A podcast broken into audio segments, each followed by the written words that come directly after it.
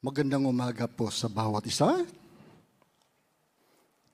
Lalong-lalo na sa ating mga tagapakinig sa kanilang mga tahanan.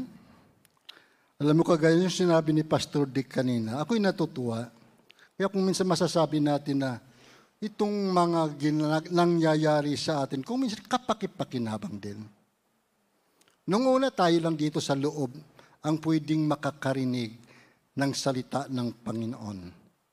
Pero dahil sa pandemic, kahit nasa probensya, mayroon ng nakakarinig ng salita ng Panginoon sa pamamagitan ng ating panambahan sa iglesyang ito.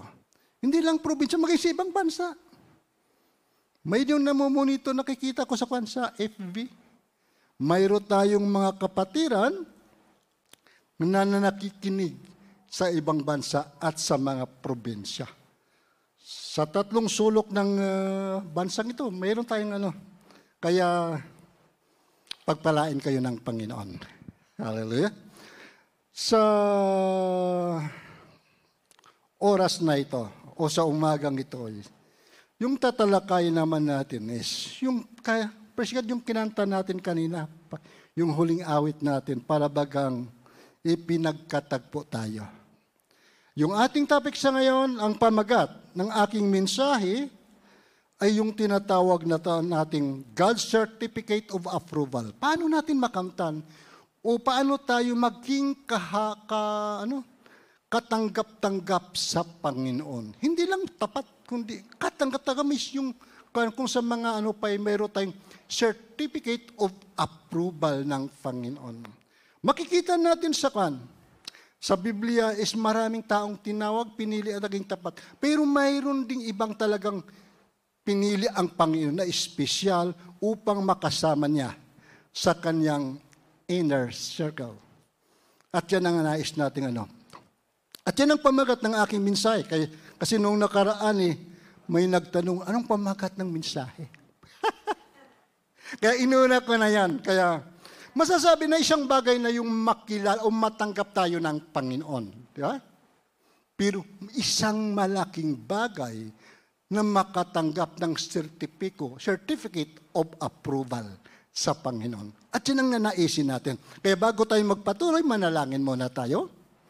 Dakilang Diyos na makapangyarihan sa lahat amang banal sa umagang ito, nagpupuri kami at nagpapasalamat. Dahil minsan pa, binigyan niyo po kami ng pagkataon upang purihin ka, sambahin ka at pasasalamatan ka po, Panginoon, sa iyong mga ginagawa sa aming buhay. Na sa kabila, Panginoon, ng pandemic, ng kaguluhan ng sanlibutan, Lord, pinili mo ko kaming mga anak mo na magkaroon ng kapayapaan. Kapayapaan nila, alam namin po pang nasa bawat pagsubok na ito ay naroon ka sa aming kalagitnaan. Hindi mo po kami pinababayaan, hindi mo po kami iniiwanan.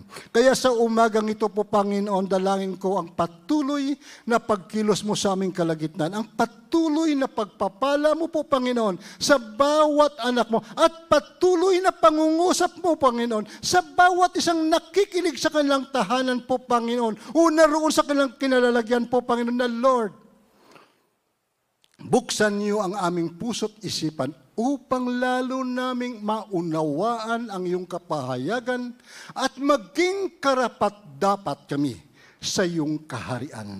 Salamat po, Panginoon. Patuloy mo kaming linisin ng iyong banal na dugo upang malaya naming matanggap ang masaganang pagpapala mo sa araw na ito, Diyos. Salamat po, Panginoon. Pagpalain mo ang bawat salita na aming natunghatunghayan sa oras na ito. Sa pangalan ni Jesus, Amen at Amen.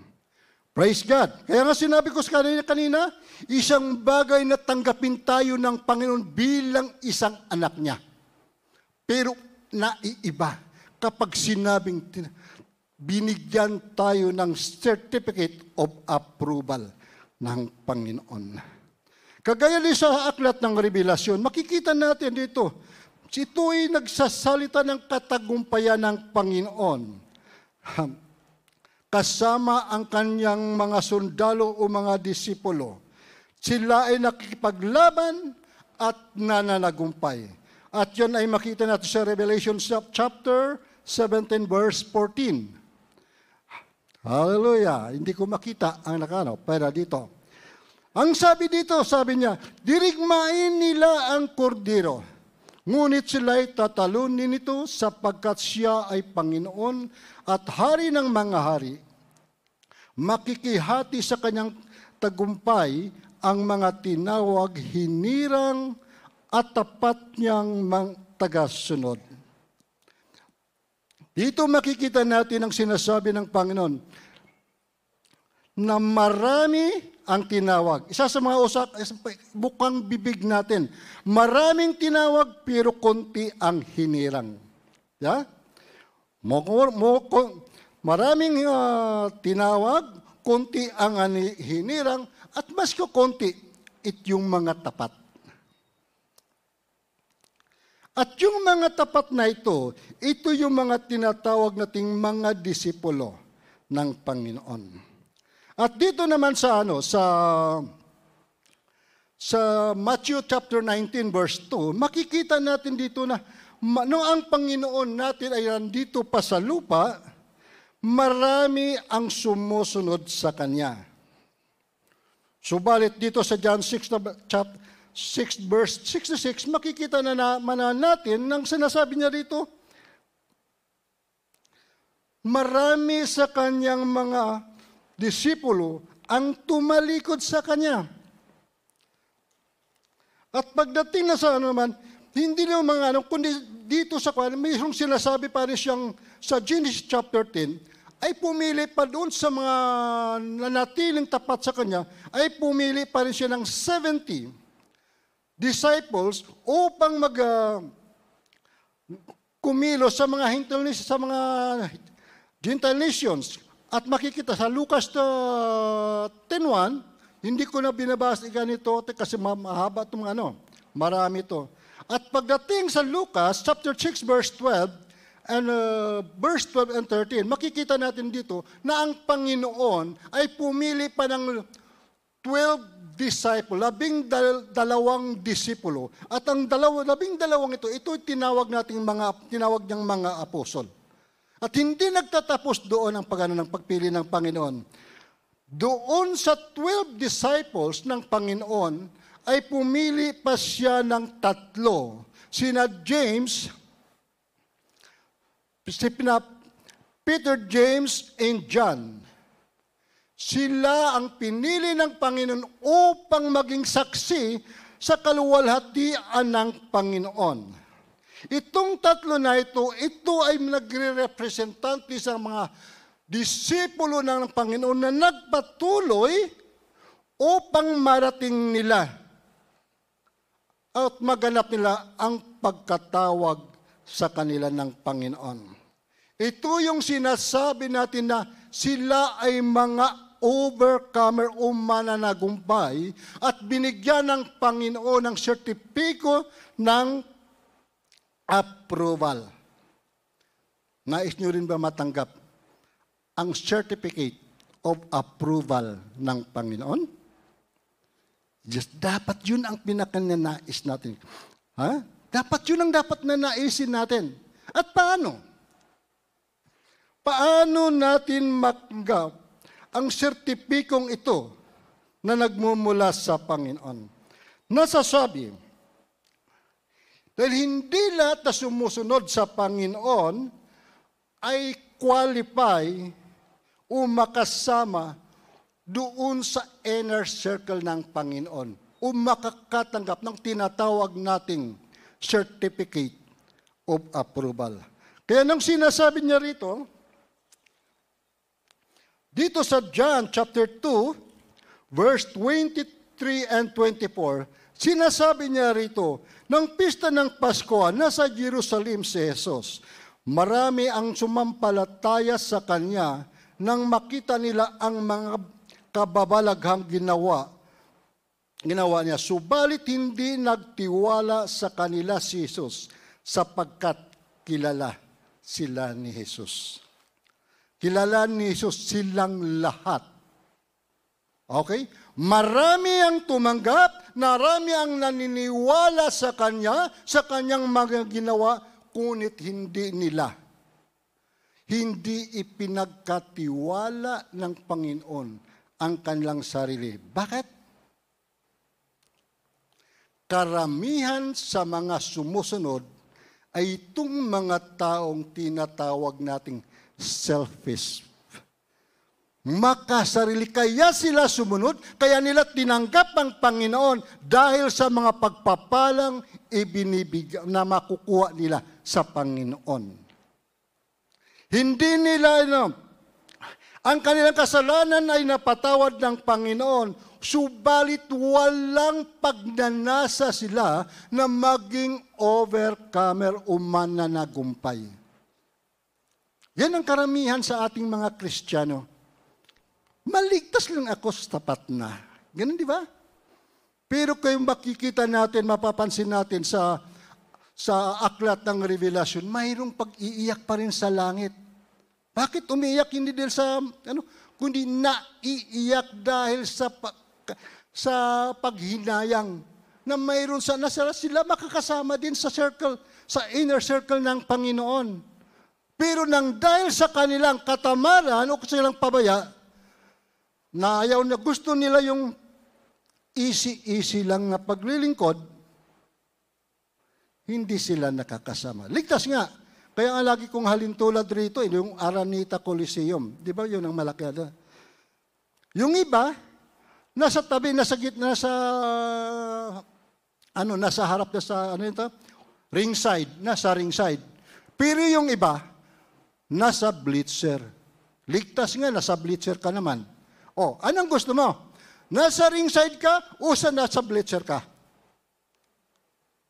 Ang nais ng Panginoon, lahat tayo ay nasa ringside. Kaya dapat ang una-unang kaparaanan, unang-unang hakbang para matanggap natin ang approval ng Panginoon at makasama doon sa inner circle ng Panginoon, dapat huwag na tayong maging selfish. Huwag na tayong makasari. Unahin natin ang kapakanan ng ibang tao naman. Yan. Huwag tayong makasarili. Unahin natin. O tingnan, bigyan din natin ng pansin yung ibang tao. Huwag lang yung sarili natin. Di po ba? At ang pangalawang hakbang, yun ay unang hakbang pa lamang upang makamtan natin ang approval ng Panginoon. Ang pangalawang hakbang ay mapagtagumpayan natin ang pagsubok ng Diyos. Mayroong pagsubok ang Diyos. Sa bawat hakbang na ating gagawin, kung nais natin umangat yung ating kalagayan sa harapan ng Panginoon, dapat mapagtagumpayan natin ang mga pagsubok ng Panginoon. Parang para kang nag-aaral. Kung gusto mo makagraduate sa elementary at makapasok ka sa high school, kailangan mapasahan mo muna yung final exam. Mayroong final exam din pala sa langit. Dapat mapagtagumpayan natin doon. Kagaya ng kwento rito ng mga sundalo ni Gideon. Hindi ko rin babasahin kasi mahaba. Medyo Judges chapter 7 verse 1 hanggang 8. Makikita natin dito na si Gideon ay mayroong sundalo, nag-ipon, nagtumawag ng mga sundalo. Kasi ang kanilang kalaban ay marami, nasa kapaligiran lang nila. Napag-ikutan sila ng kalaban kasi Gideon ay pumili ng mga sundalo at nakaipon sila ng 32,000 na sundalo. Subalit sa 32,000 na mga sundalo nito, nakikita ng Panginoon na sila ang karamihan sa kanila ay nag-aalinlangan at may takot. Kaya sinabi ng Panginoon kay Gideon, sabihin mo sa mga sundalo na yan, ang mga takot ay umuwi na. At dito, ang umuwi ay 22,000. Ibig sabihin, mayroong natirang 10,000. 10,000. At sa 10,000 na ito ay pinili pa rin, sinubukan pa rin sila ng Panginoon. Dinala sila sa isang ilog at doon sinubukan sa pamagitan ng pag-inom ng tubig. Kaya, lahat sila, pinag-isipan ko, lahat sila nauuhaw. Siguro malayo din ang kanilang pinanggalingan, ano? Nauuhaw eh. Lahat sila ay uminom. At dito tiningnan ng Panginoon kung paano sila uminom. Yung iba ay uminom na nakaluhod at ang iba naman ay umiinom sa pamamagitan ng kanilang kamay. At ang mga sundalong uminom sa pamamagitan ng kanilang kamay ang siyang pinili ng Panginoon. Ang siyang nakatanggap ng approval ng Panginoon. Naisip ko lahat ng mga ginawa nila na ito. Nararanasan ko ito noon. Naranasan kong uminom na nakaluhod. Kasi nung una ng mga high school ako, nagbabantay ako ng kalabaw ng ninong ko kapag siya ay nanliligaw. Binata eh. Ako ang magbabantay noon. Kaya kapag kami ako ay nagbantay ng kalabaw, ang kalabaw na bibitawan namin na sa palayan, yung palayan na na-harvest na. At maglalaro kami ng softball o kaya volleyball. Kapag kami nauhaw, ay wala namang, di ba sa palay, wala namang tubig dyan eh, wala namang kanyan. Ginagawa namin, bubunot ako ng puno ng palay. Tapos, hihintayin ko yung tubig luminaw. Kapag luminaw yan, luluhod ka, iinumin mo yon. Iinumin mo yun. Kasi kapag sinalok mo ng kamay mo, ulit yan, lalabo ulit. Kaya luluhod ka para hanggat nakita mo na lumalabo na, titigilan mo na yan. Naranasan ko rin yung pamagitan ng kamay. Kapag naligo na yung kalabaw, naghuhukay kami ng balon sa gilid ng ilog at doon uminom sa pamagitan naman ng mga kamay kasi marami ang tubig at hindi na lumalabo. Kaya kapag ikaw ay nakaluhod, ibig sabihin, lahat ng dala mo wala sa gabal. Ay sila ay sundalo. Kapag ikaw ay nakaluhod at biglang dumatake ang kalaban ng tendency, baka mapapahamak kayo.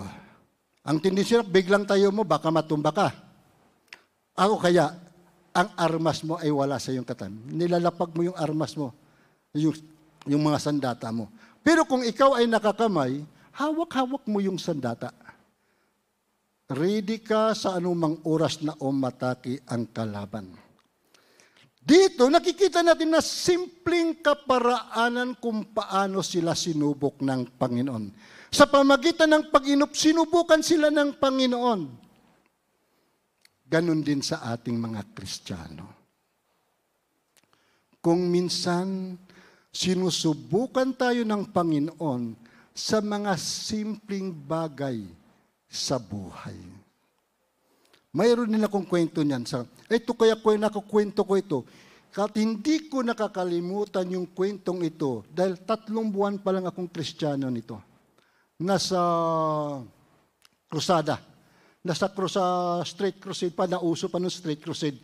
Kaya ito yung testimony ng isang tao sa amin. Nung naging Kristiyano siya, nanalangin siya sa Panginoon. Panginoon, pagpalain mo ako. At marami siyang pangako para sa iglesia. Sa maiksing salita, pinagpala siya ng Panginoon. Binigyan siya ng kabuhay, negosyo. Hanggat ang negosyo na to lumago. Nung una, si Kristiyano, tuwang-tuwa na magpatotoo sa loob ng iglesia. Nang lumago ang negosyo, unti-unti siyang nawala. Nung una, alternate ang simba. Hanggang lumago na lumago ang negosyo niya. At nang lumago, si Kristiyano ay nawala na rin sa iglesia. Pinuntahan ng pastor, binisita. Siyempre, nagugulat si pastor. Ganun naman trabaho ng pastor. Kapag nawalan tupa, hahanapin. Ang sabi sa pastor, Pastor, pasensya ka na. Malakas lang ang negosyo pagdating ng Sabado at Linggo. At ang masaklap pa roon, di niya justify niya yung kanyang ginawa. Pastor, naging mabuting katiwala lang tayo. Ang negosyong ito ay pinagkatiwala sa atin ng Panginoon. Kaya iniingatan ko ito. Kaya pinapalago ko ito. Kaya kahit Linggo, nawala sa church. Naging milyonaryo yung tao na ito. Nakapagpatayo ng bahay. Nung una, umuupa lang, nakapagpatayo ng bahay. Pero bandang huli, dinapuan siya ng karamdaman na kahit ang doktor, hindi niya alam kung ano ang sakit. Dumating sa punto na wala ang lahat ng kanyang kayamanan, pati yung puhunan ng ona, nawala. Hanggat dumating na kung gaano siya kahirap noon, mas mahirap pa siya sa ngayon. Ganyan tayo magano kung minsan. Akala natin yung mga pagpapala is, kung minsan sinusubukan tayo ng pagsubok lang sa atin ng Panginoon. Kung paano tayo harapin ang mga pagpapala ng Panginoon. Kung paano natin paghawakan. Dito nakikita natin sa taong ito na ang kanyang atensyon ay napukos doon sa mga pagpapala sa kanya. Wala ang kanyang atensyon doon sa pinanggalingan ng pagpapala. Pero sa tingin ko sa ngayon, marami pa rin ganito. Kaya ito kung sinasabi ko, maging maingat tayo. Simpleng kaparaanan, pero ito ay pagsubok ng Panginoon. Huwag mo nating sabihin na marami na tayong pera. Kung minsan. Pero pag marami nating pera, mayaman, huwag nating kalimutan ang Panginoon. Lalo natin siyang paglilingkuran. Yan ang maging attitude sana natin. Lalo natin siyang paglilingkuran. Kaya kung minsan dito tayo sinusubukan ng Panginoon. Lalo number 1 na pagsubok lagi kong inaano yan, sinusubukan tayo ng Panginoon sa larangan ng pananalapi. Maraming Kristiyano ang nawala ng dahil sa salapi. Mayroon akong kwento dyan eh. 2 intercessors. Pareha silang nanalangin, Lord, papagpalain mo ako. Pareha silang pinagpala ng Panginoon. Lumago. Pagdating ng mga after 2 years, nakita yung dalawa. Nagkamustahan. Sabi ng isa, o ano, nananalangin ka pa ba? Opo, opo. Patuloy. Pero yung isa, ano ang sagot? Hindi na. O bakit? Ay wala naman akong hilingin pa sa Panginoon eh. Yan. Ganun karamihan, kadalasan tayo. Kapag wala tayong kailangan sa Panginoon, hindi tayo nananalangin. Nawala na yung ating atensyon sa Panginoon. Kapag mayroong pagkaramdaman, mayroong kano, aba eh, umiiyak sa Panginoon. Panginoon, anak mo naman ako eh. Diba? Diba anak mo ako? Pangako mo sa akin, hindi mo ako pagkiwanan. Diba? Ganun ang Panginoon. Ibalik pa sa Panginoon. Hindi natin alam kung minsan yung kayamanan natin nun, sandali lang yan kapag hindi nalugod ang Panginoon sa atin. Kapag yung ating atensyon ay napunta sa pagpapala, hindi doon sa pinagmulan ng pagpapala, aray ko po, ay kung si Job, isang araw lang nawala ang kanyang kayamanan. Kaya ang pangatlong hakbang para makamtan natin ang approval ng Panginoon, dapat huwag tayo madistract ng sanlibutan. Yung kayamanan, temporary, huwag tayong madistract na doon. Mapadala na. Kaya kung ako yung kaya itong sinasabi ko lagi sa asawa ko, nung kami pangano, mas gusto ko yung masayang pamumuhay. Mas naisin ko, masayang matahimik at masayang pamumuhay. Sangsa mayaman ka nga, iwala gulo naman ang kaisipan mo. Diba? Kayo. Ay, sa akin, ganun ako. Mas naibalin. Kaya nga sabi ko, nakatayo ako ng ganito mula nung ano, nung, kung isipin ko lang yung pinanggalingan ko. Kung ano yung pinagsabi ni Pastor Abet sa kanyang pinanggalingan, mas matindi sa amin. Basta si Pastor Abet, hindi pa nakakain ng, ano, ng mais. Bigas na mais.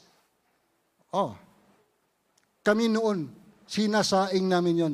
Kapag nagsawa kami sa bigas na mais, haluan namin ng bigas ng palay. Pero ngayon, pag mais ang kinakain mo, sa Cebu, mayaman ka na eh. Mais na kinakain nila. Pero kami noon mais. Nasubukan ko yun. Kano-kanong kahirap. Ang ulam sa ngayon, namimili tayo. Pag kami noon, wala kaming karapatang mamili. Basta magkaroon na lang lasa yung bigas, yung kanin na sinusubo mo, ayos na yon. Kahit ulo ng tuyo, pwede na. Kaya huwag natin ano, kapag pinagyaman tayo ng Panginoon, pasasalamatan natin siya. Lalo natin siyang sambahin, lalo natin siyang papurihan, at lalo natin siyang paglilingkuran. Huwag mabaling yung ating atensyon doon sa mga pagpapala. Dito, alam mo sa topic na ito, dito ako yung mga pagsubok, dito ako magandang ano ko rito. Marami akong karanasan dito. Kasi dito ako siguro pahababain ko rito, mga ehemplo, pero bato-bato sa langit, ang tamaan huwag magalit. Di baling magalit, basta mapunta lang sa langit.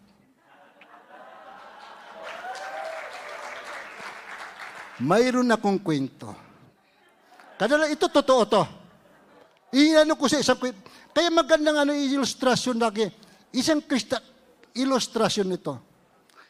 Sa mga Kristiyano, pagbago pang Kristiyan, Lord, pagpalain mo ako. Pinagpala ng Panginoon, naging tapat sa tithes. Watuwang-tuwa kapag nakapag-tithes ng 1,000, tuwang-tuwa. Pinagpala ng Panginoon, dahil tapat sa tithes eh.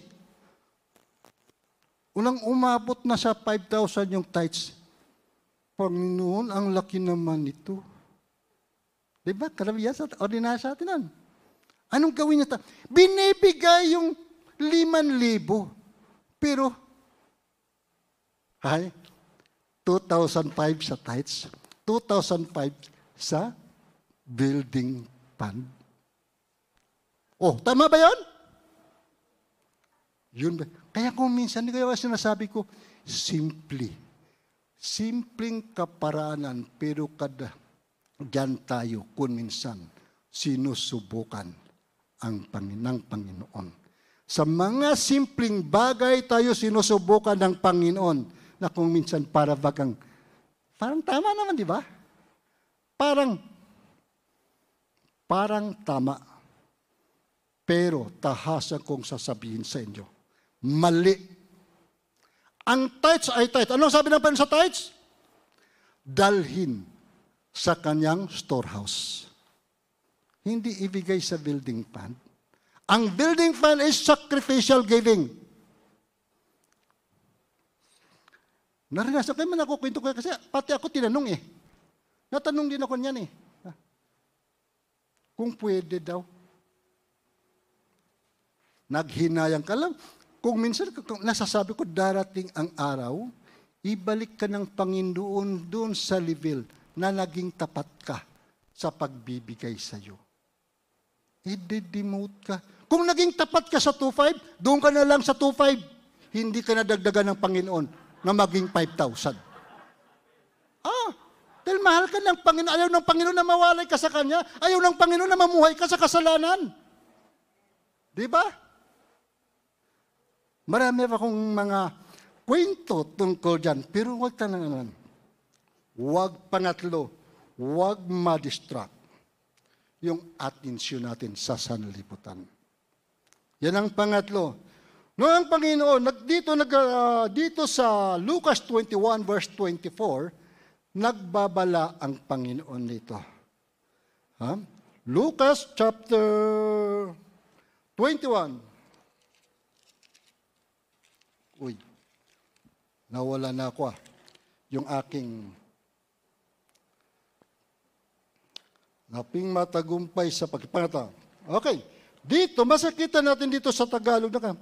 Sa Lucas 21, verse 24, nasasabi ito, mag-ingat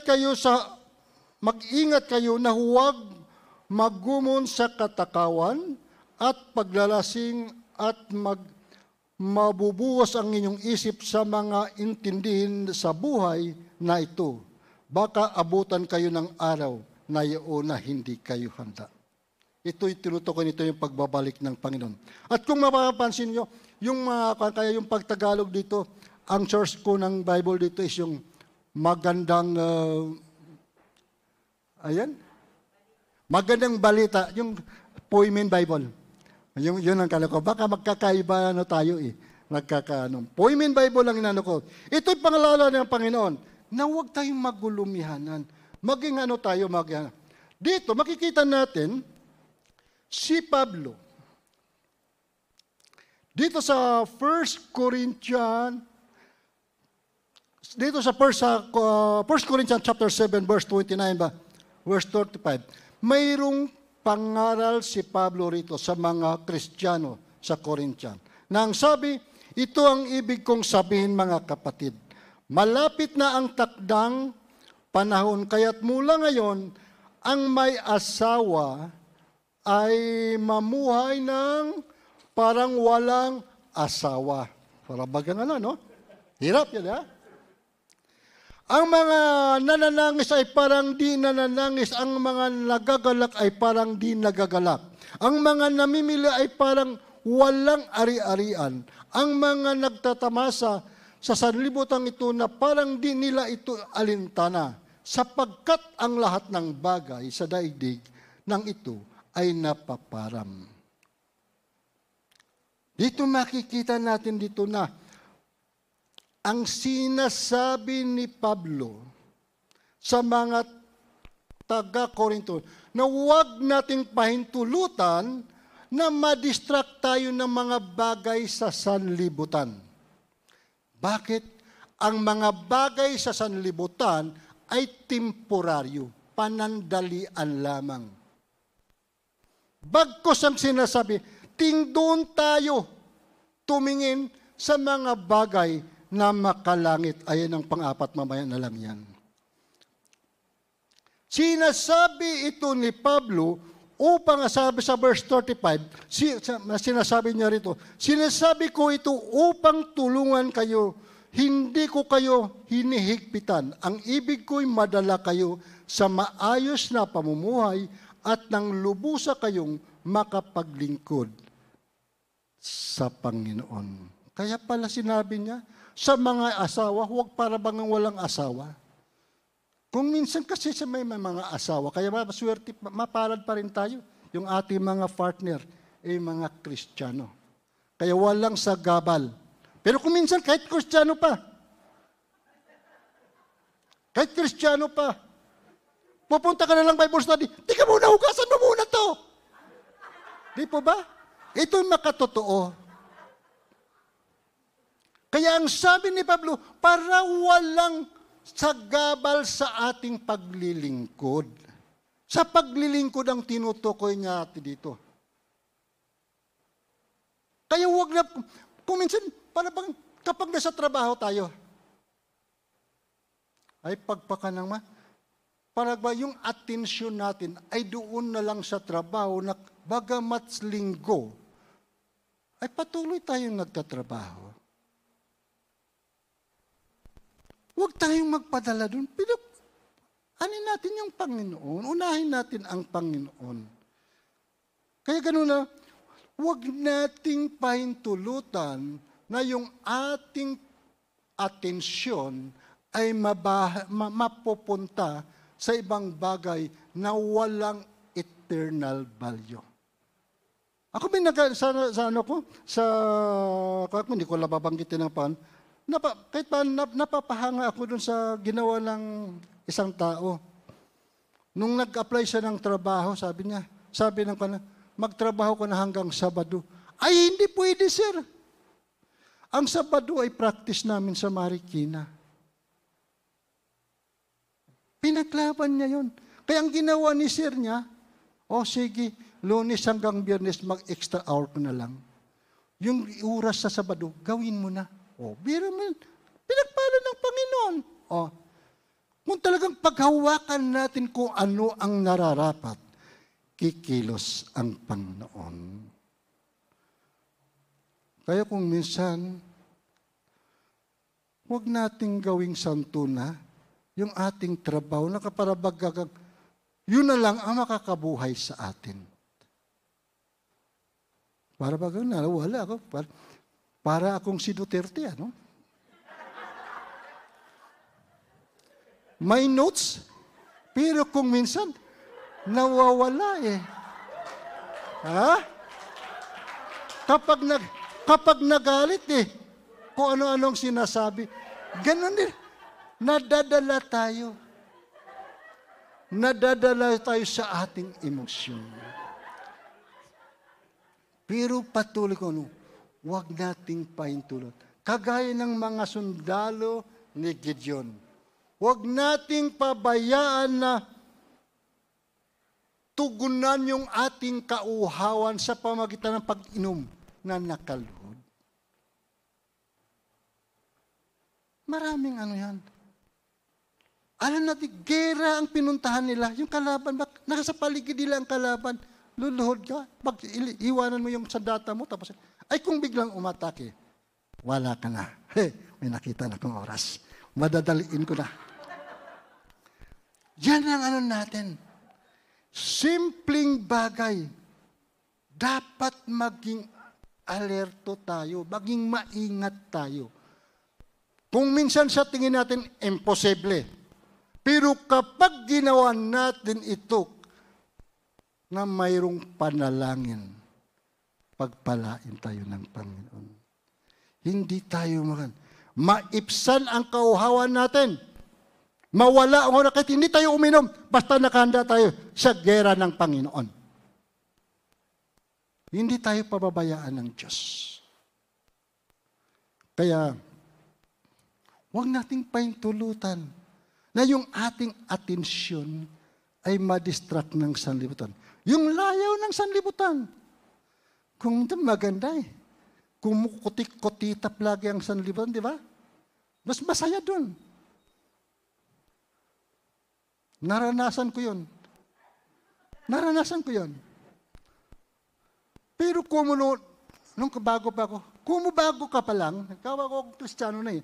Napasama ako, alam mo naman sa trabaho, kaya testimony ko sa trabaho, kaya problema kong departamento na yun eh.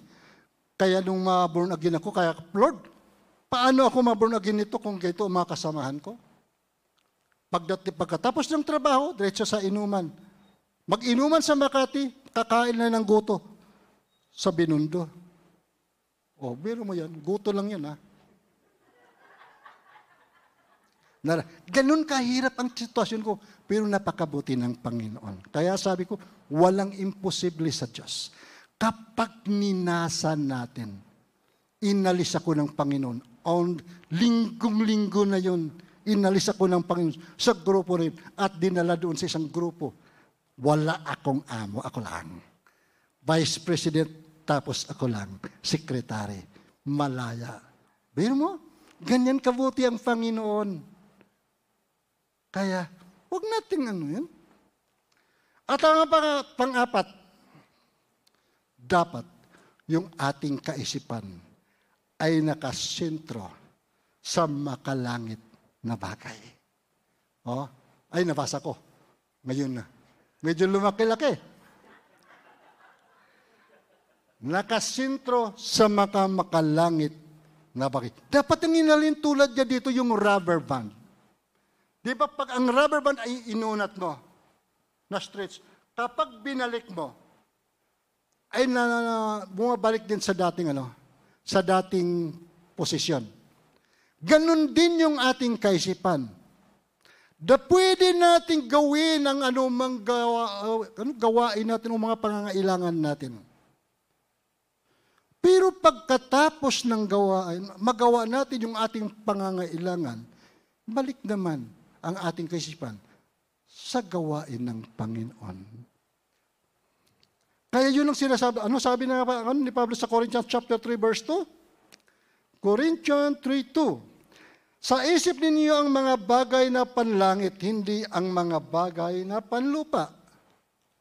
Kaya nasa isip natin, paminsan-minsan, huwag naman natin yung pangailangan natin, gawin natin. Pero pag nagawa natin, ay balik na naman tayo sa paglilingkod natin sa Panginoon.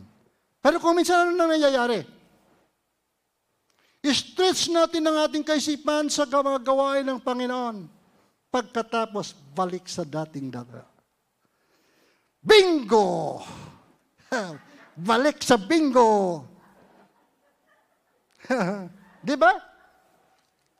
Kaya nga ang sabi ko kung minsan mga simpleng bagay pero pagsubok ng sinusubukan tayo ng Panginoon. Ito'y mga pagsubok lamang. Eh sabi nila ang bingo do'y, Lord, libangan lang naman ito eh. Pero may taya. Sumo. Ay barya-barya lang naman ito. Pero sugal pa rin yan. Pag ikaw ay nagkasala ng pagnanakaw, tinatanong ba ng Panginoon, magkano ninakaw mo?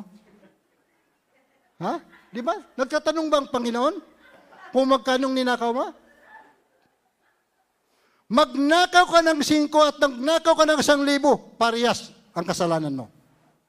Magnanakaw ka pa rin. Pero mayroon akong ikwento ko tungkol sa pera. Mayroon akong nabasang kwento ng isang pastor. Ito, sa mga pastor ito. Si pastor ay pumasok, napagod si pastor siguro sa church, pumasok sa loob ng coffee shop. Pagpasok na sa coffee shop, nag-order ng kape. Binayaran niya, sinuklian, tapos umupo. Hinintay yung kape. Pagdating ng kape, sabay bigay ng sukli. Napansin ni pastor, uy, sobra ng 5 piso. Pag 5 piso, minsan marami tayong iniisip, sobra. Kasalanan ng cashier to. Di ko naman kasalanan to, tago ko na lang. Di ba? Marami tayong, ay 5 piso lang naman to, maliit na bagay. Tatago natin. Marami tayong iba-ibang reaction ako. Pero si pastor, yung ginawa niya ng pagkatapos na inom ng kape, pumunta sa kahira, ibinalik yung 5 piso. Ma'am, sobra ng 5 piso yung sukli niyo. Anong sagot ng cashier? Alam ko po. Sinubukan ng cashier. Ngayon, pastor. Hindi na nagsalita si pastor. Sa linggo, magsisimba na ako sa iyo. Dahil nakita ko sa iyo kung ano ang sinasabi mo, ginagawa mo. Ha? Kaya yung babae pala, kapitbahay ng church. Kaya nakita na sa... Kaya yung mabuting gawa natin, hindi lang sa mapananalita natin na kapag spread tayo ng gospel ng Panginoon, sa mamagitan ng mga buting gawa natin, na ihayag ang Panginoon sa po. Mas matindi pang iba na tools yun sa evangelism eh. Yung buhay natin na nakikita si Kristo. Kaya dun, meron mo ganun lang simple, kapilang 5 piso lang. Naging Kristiyano ang buong pamilya. Okay. Dahil ko sa singko lang, kung hindi yung ating kaisipan doon ay hindi nakasintro sa langit, na walang takot tayo sa Panginoon, siguro, binulsa na natin yung 5 piso. 5 piso lang naman, di ba? Malit na bagay. Sabi ni Aisha, malit na bagay.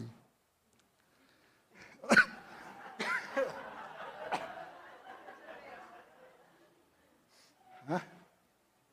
Ang panglima, dapat maging masikap tayo. Dito sa panglima, makikita natin dito sa 2 Timoteo chapter 2 verse 4, pinangaralan ni Pablo si Timoteo. Ang sabi niya kay Timoteo, ang isang kawal ay hindi dapat makialam sa mga bagay na walang kaugnayan sa pagiging kawal. Sa halip, dapat niyang sikaping magbigay lugod sa kanyang pinuno. Dito sa talatang ito, tinuruan ni Pablo si Timoteo na kung paano maligtas. Kundi ang sabi ni Pablo rito, kay Timoteo, kung paano siya maging epektibong manggagawa ng Panginoon. Paano? Dapat nakapokus tayo sa gawain ng Panginoon bilang sundalo. O may napulot ba tayong aral dito? Tayo. Dapat nasa gawain tayo ng Panginoon. At sa dito sa 2 Timothy chapter 2 verse 15, ang sabi dito, pagkisikapan mong maging karapat-dapat sa Diyos, manggagawang walang dapat ikahiya at tapat na nagtuturo ng katotohanan. Dito, sinasabi ni Pablo na maging masikap siya sa gawain ng Panginoon upang maging kalugod-lugod siya sa kanyang pinaglilingkuran. Bakit nasabi ni Pablo ito? Dahil si Pablo, ito rin yung kanyang nararanasan na bago siya sa ilagay sa gawain ng Panginoon, nararanasan niyang maging nasubukin ng Panginoon. Sinubok siya ng Panginoon kaya nakatanggap niya yung sertipiko ng approval ng Panginoon. At ang sinasabi niya sa 1 Timothy chapter 1 verse 12, ang sabi, nagpasalamat ako kay Kristo Jesus na ating Panginoon na nagbigay sa akin ng lakas para gawin ito sapagkat ako'y minarapat niya at hinirang niya maging lingkod niya. Si Pablo ay nakatanggap ng sertipiko ng approval ng Panginoon at nais niya na si Timoteo ay ganon din. Na maging kasama siya doon sa inner circle ng Panginoon. Gayon din ang puso ng mga pastor sa kanyang mga nasasakupan. Nais ng pastor na lahat na ipinagkatiwala sa kanya ng Panginoon ay lumago, magamit upang sa gayon pagharap niya sa Panginoon, katanggap-tanggap siya sa harap ng Panginoon. Masakit sa puso ng isang pastor na makita ang kanyang nasasakupan, sasabihin naman, lumayas ka sa aking harapan. Di ba may nangyari yan, di ba? Sa aklat ng Matthew chapter 7, kung titingnan natin doon, Panginoon, nagpapalayas ako ng demonyo, nagpapagaling ko na may sakit. Ay, sino ba nagpapalayas? Mga liit pa na yun eh. Pero ang sagot ng Panginoon, lumayas ka sa aking harapan. Masakit sa puso ng isang pastor na ang kaniyang nasasakupan ay mapapahamak. Kaya ganun na lang ang ating pagsisikap na lahat ng mga ipinagkatiwala sa atin ng Panginoon ay mapunta sa langit, makasama doon sa inner circle ng Panginoon. Kaya ang sabi ni Pastor Dick kanina, makapasok doon sa kabanal-banalang dako. Yun ang ano natin dapat. Huwag tayong manatili sa outer court. Ibalikan natin ng Tabernacle of Moses. Huwag tayong manatili doon sa outer court. Ang outer court ay walang protection. Pumasok tayo sa holy place. At doon, hindi lang tayo manatili sa holy place. Pagsisikapan natin na makapasok sa kabanal-banalang dako ng Panginoon. Hindi biro yun. Hindi lang basta kayo pupunta doon para pumasok. Kailangan yung pagsikapan yun. Ano ang sabi ni Sister Carla? Much is given, much is required. Di ko mawala sa isip ko yun. Kung gusto mo pumasok sa kabanal-banalang dako ng Panginoon, kailangan mo ang limang bagay na ito.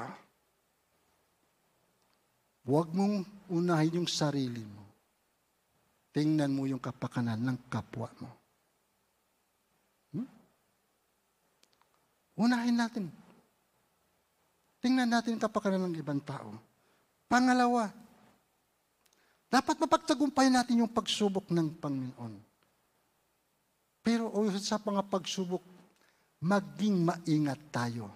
Kasi kung minsan, doon tayo sinusubukan ng Panginoon sa mga simpleng bagay na kung minsan ang akala natin tama. Kaya doon na yun, pina-encourage tayo lagi ng mga nagtuturo sa atin na magbasa ng salita ng Panginoon para yung ating discernment maging matalas. Kasi kagayang sinabi ko kanina, ang minsan, may mga bagay na parang tama, pero mali. May parang eh. Ha?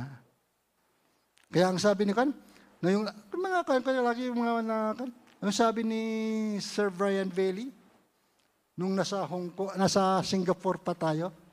Ay, pagmamalaki, naka-Singapore ako ha. Kay Brian Bailey. Pero yung huli na yun. Anong sabi ni Sir Brian Bailey? Master the truth. Beyond that is wrong. Alam mo, kapag alam natin yung katotohanan, kung alam natin kung anong mali, kapag lumabas doon, mali na yun. Hindi mo na kailangan pa pag-aralan. Tingnan mo na lang kung anong tama. Yun ang pag-aralan mo. Kapag lumabas sa tama, mali. Yan ang aking natutunan sa Singapore. Kaya ang sabi ko, may isa lang akong matutunan sa bawat seminarabakan ko. Nagpapasalamat na ako. Dinadaan ko na lang. Kaya sabi ko sa inyo, hindi naman ako matalino eh. Hindi ako matalino yung tao. Sinisipagan ko na lang umatin ng mga seminars dati. Kasi, kapag nakaatin ako ng 10 seminars isang taon, 10 kaalaman ang nakukuha ko. Matalino ka nga. Isang seminar lang natinan mo, isang katalinuhan na natanggap mo. Di ba? O, sino mas matalino? Oh! Ganyan ang aking kwan. Kahit ano. Kaya, inaamin ko naman, hindi ako naman matalino eh. Inaamin ko naman, hindi ako magaling magsalita. Kaya ayaw ko naging pastor dati eh. Nung i-prophesy sa akin na maging pastor ako, naku po, ayaw ko. Pero sinabi ng nag-prophesy sa akin, sa una sabi na hesitant ka, ang kaalangan ka. Pero nakita ko nangangaral ka. Yung ano, nandito na ako sa harapan yun, nangangaral na. Pero takot ako yun. Pero sinabi naman ni Quans yung sa Pastor Marcelo doon, yung takot ay normal. At yun ay dapat sa isang Kristiyano. May konting takot kapag nangaral. Bakit? Ang taong walang takot ay hindi nananalangin. Di ba? Kasi alam naman niya lahat eh. Bakit pa siya manalangin? Pangangaral lang. Pero yung taong takot, taus-pusong nanalangin bago magsalita. Oh, ano ang powerful doon? Mga bilang pangwakas. Kaya nasa konklusyon na ako. Pagsikapan natin na maging kalugod-lugod tayo sa ating Panginoon. Saan man tayo, sa tahanan man, sa trabaho, pagsisikapan natin na maging kalugod-lugod tayo sa Panginoon. Huwag tayong makontento na ligtas na tayo. Pagsikapan natin na matanggap natin yung sinatawag nating certificate of approval ng Panginoon. Sa pagsikapan natin, hindi lang talagang ibayo. Ang pag-ano ito, ibayong lakasan ito eh. Paglilingkod natin sa Panginoon. At diyan, nalulugod ang Panginoon.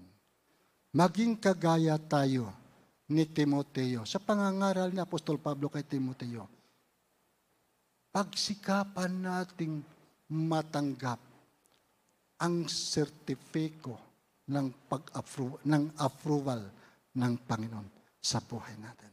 Kaya anong sinasabi ko sa atin? Sa problema, ang problema normal na yon.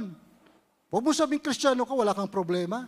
Mas maraming problema ang Kristiyano, di po ba?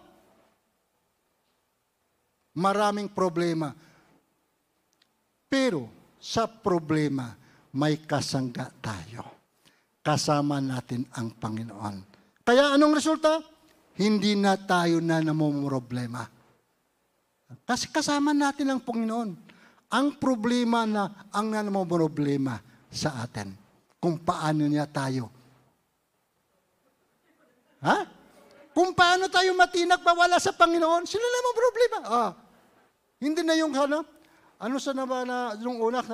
I cannot face the problem if the problem is my face. Di ba? Pero hindi dito sa atin, hindi yung ganun tayo. Kasabihan nila yon. Ang sa atin, kaya nating harapin ang problema. Kasi kasama natin ang Panginoon. Hindi tayo kaya matitinag ng problema. Kasi mayroon tayong Panginoon na tumutulong sa akin. Kaya naman na huli, si problema na mamamroblema kung paano tayo mapahinto sa gawain ng Panginoon. Okay, may nakukuha ba tayo? Praise God! Nawa, ang mga pangaral nito ay mayroong nakukuha tayo. At ito pala'y, sa gitna ng pandemic na ito, tayo ay patuloy. Huwag tayong Huwag tayong tumigil. Dahil sa pandemic din tayo. Bagkus, lalo tayong magpalakas. Lalo tayong magpasigla. Dahil alam natin, kasama natin ang Diyos. Let's pray. Hallelujah. Panginoon, salamat sa iyo. Salamat sa mga salita mo na aming natunghayan. At salamat talaga din po, Panginoon. Nakikita mo ang aming puso at aming kaisipan. Wala kaming maitatago sa iyong harapan. Nawa po, Panginoon, sa oras na ito, tulungan niyo po kami na maging tapat sa iyo. Tapat sa paglilingkod. Tapat sa pagsunod. Tapat sa paggawa ng iyong gawain, Lord. At salamat din po, Panginoon, sa lahat ng mga ginagawa mo, sa mga katuruan mo. Nawa po, Panginoon, ang bawat salita na aming natunghayan, Lord, ito, O Diyos, ay maitanim sa aming puso, sa aming isipan, na maging gabay namin po, Panginoon, sa aming pagsunod at pagganap ng iyong kalooban. Pagpalain niyo po, Panginoon, ang bawat salitang ito, Diyos. Lord, itanim mo ito sa aming puso't isipan, Lord. Salamat po sa pangalan ni Jesus. Amen.